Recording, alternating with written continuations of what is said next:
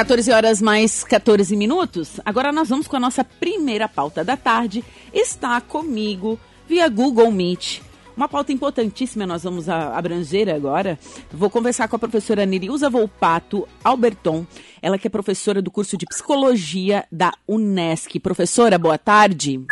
Boa tarde. Boa tarde a todos os ouvintes. É um prazer falar com você, ainda mais em tempos de pandemia, falar sobre saúde mental. Isso mesmo. É, a gente sabe que a pandemia de Covid-19 ela trouxe à tona é, diversos desafios. E um deles é o cuidado com a saúde mental das pessoas.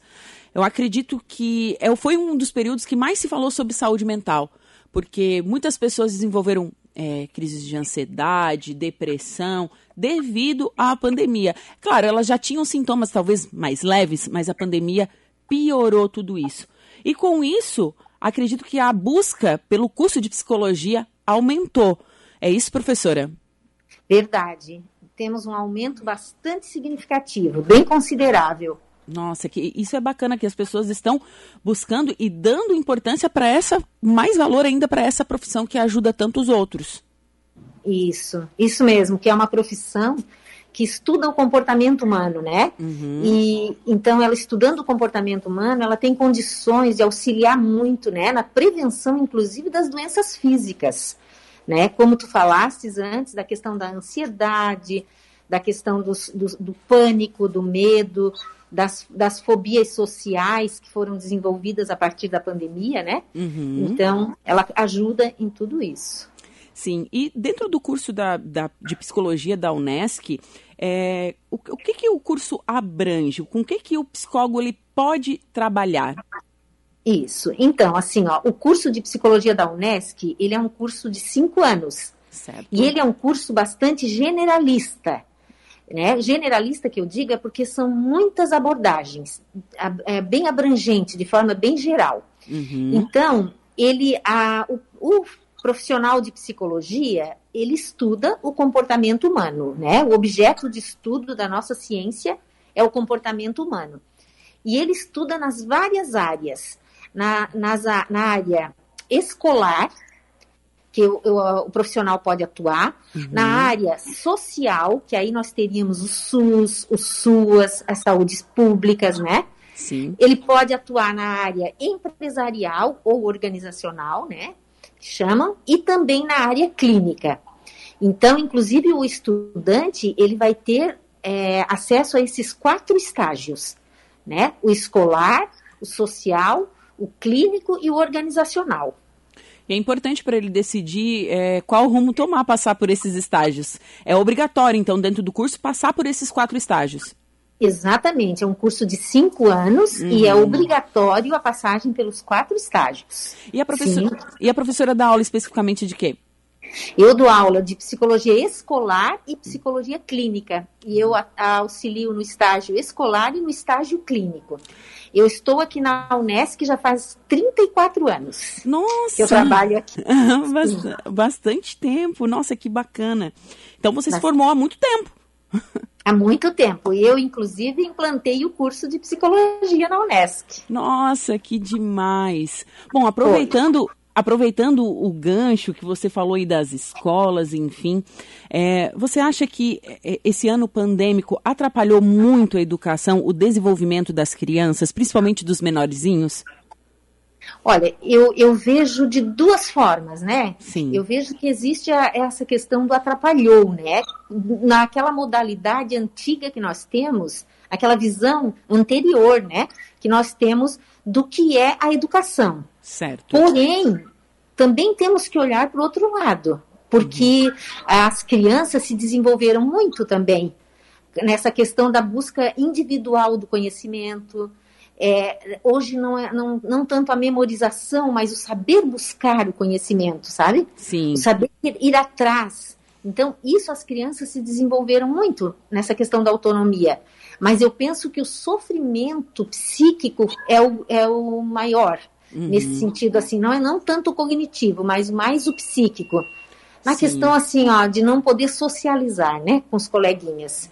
Eu acho que isso que, que é o maior problema deles. É, eu, eu, também penso nisso, porque uma criança ela gosta de interagir, gosta de abraços, gosta de sorrisos e, e passar um ano, enfim, clausurado, sem ter contato com os professores, com os coleguinhas, realmente deve mexer muito nesse desenvolvimento da criança, nessa parte, né? Deve ser realmente um sofrimento, porque eu lembro que quando eu era criança eu adorava ir para aula. Isso. É? é mesmo, né? É para socializar, para brincar, né? Uhum. É, até, é muito interessante porque até hoje, assim, ontem ainda eu conversava com uma criança, a brincadeira preferida ainda é o pega-pega na hora do recreio, né? Uhum. Então, as brincadeiras, então, veja, essa socialização não tem preço, né? E agora eles, eles não estão podendo, né? Sim, Verdade. que situação delicada. E eu também vejo, por um lado, professora, é, da desse lance da educação, os professores. Os professores, eles deram um salto enorme durante a pandemia, porque de uma hora para outra eles tiveram que se virar, não sabiam mexer nas ferramentas da internet, como dar aula é, via Google Meet ou outro, outra plataforma que seja. Eles se viraram nos 30 e conseguiram, né, passar o que tinha que ser passado, mas eu também acredito que eles sofreram, porque eles sentem falta dos alunos. Um professor sem um aluno sem o aconchego Isso. da sala. É, também é um caso a ser estudado, né? A, a, saúde mental dos professores. Isso mesmo, com certeza. Abrange bem isso que tu colocas, assim, ó. É, nós, professores, tivemos que aprender, né, a toque de caixa, usar essas ferramentas, né, da tecnologia, mas também nós tivemos que é, ter essa resiliência até para nos conformarmos em dar aula para nós mesmos, né? Sim. De não ter o aluno ali, e a maioria dos nossos alunos não abre a telinha, né? Então eles ficam só como ouvintes mesmo, Sim. e realmente a gente fica é, bastante é, é, aliás, bastante sofrido, vamos dizer assim, com essa situação. É bem desagradável mesmo. Nossa. Mas a gente acabou se adaptando, né? Sim. Em função da pandemia mesmo, né? Daí tem o outro lado, sempre tem dois lados para a uhum. gente olhar, né? Sim. E tem o outro lado, assim, ó, que por, a gente fica em casa, né? Ficando Sim. em casa, a gente consegue também ter mais tempo, aquele tempo de locomoção já não existe mais, né? Então tem tudo isso assim que é que também ajuda, né? Sim, sim, com, com certeza. E professora, a Unesc, a gente sabe que ela é uma universidade comunitária, ela ajuda a sociedade. E nesse tempo de pandemia, é, vocês fizeram algum trabalho social voltado para a saúde mental da população? Muito, muito. Eu hoje, por exemplo, eu coordeno a clínica de psicologia da Unesc, Sim. tá? Que ela faz parte das clínicas integradas. Certo. E nós mantivemos o estágio clínico a todo vapor e a procura é muito grande. Então a gente atende uma média de 480 atendimentos mensais gratuitos. Nossa, é um número muito expressivo. Muito expressivo. Só só na psicologia clínica, né? Sim. Depois nós temos todos os estagiários da social também, que estão aí no SUS, no SUAS, né? Nas, enfim, toda a, a rede pública mesmo, né? Uhum. Temos muita contribuição também. E... Temos os próprios residentes que também estão tam, é, atuando, né? Então, uhum. grupo, com grupos, com rodas de conversa, pessoal do escolar trabalhando nas escolas, a, a, atuando porque o estágio é obrigatório. Sim. e presencial. Então Sim. ele tem que estar lá, né?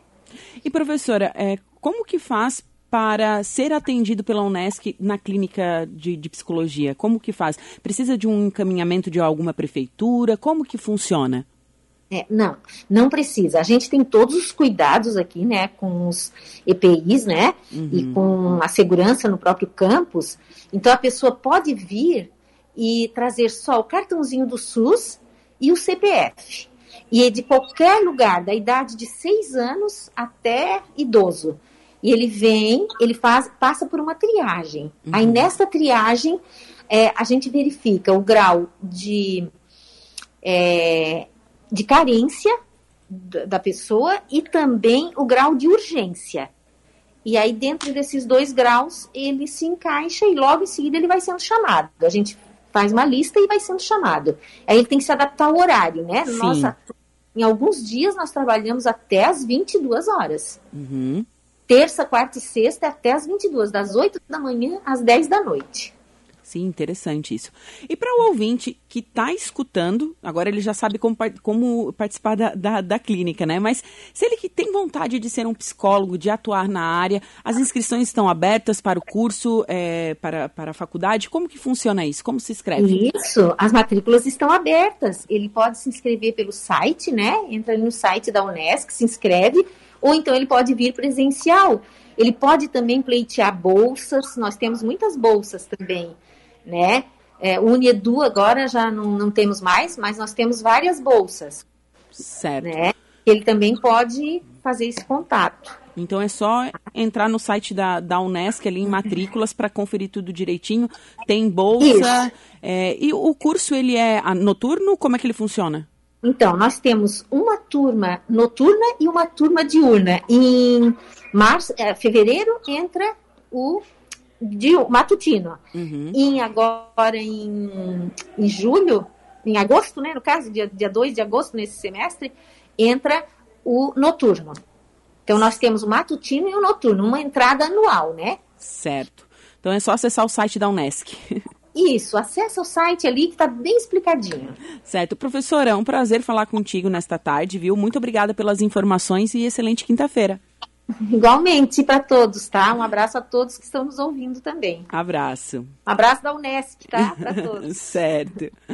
14 horas e 26 minutos. Essa foi a professora Nerilza Volpato, professora de psicologia da Unesc, falando um pouquinho sobre o curso, o que, que ele abrange. É, é um curso generalista, né? Atua em diversas áreas e as matrículas estão aberta pra, abertas para você que tem interesse, então, de fazer psicologia na Unesc.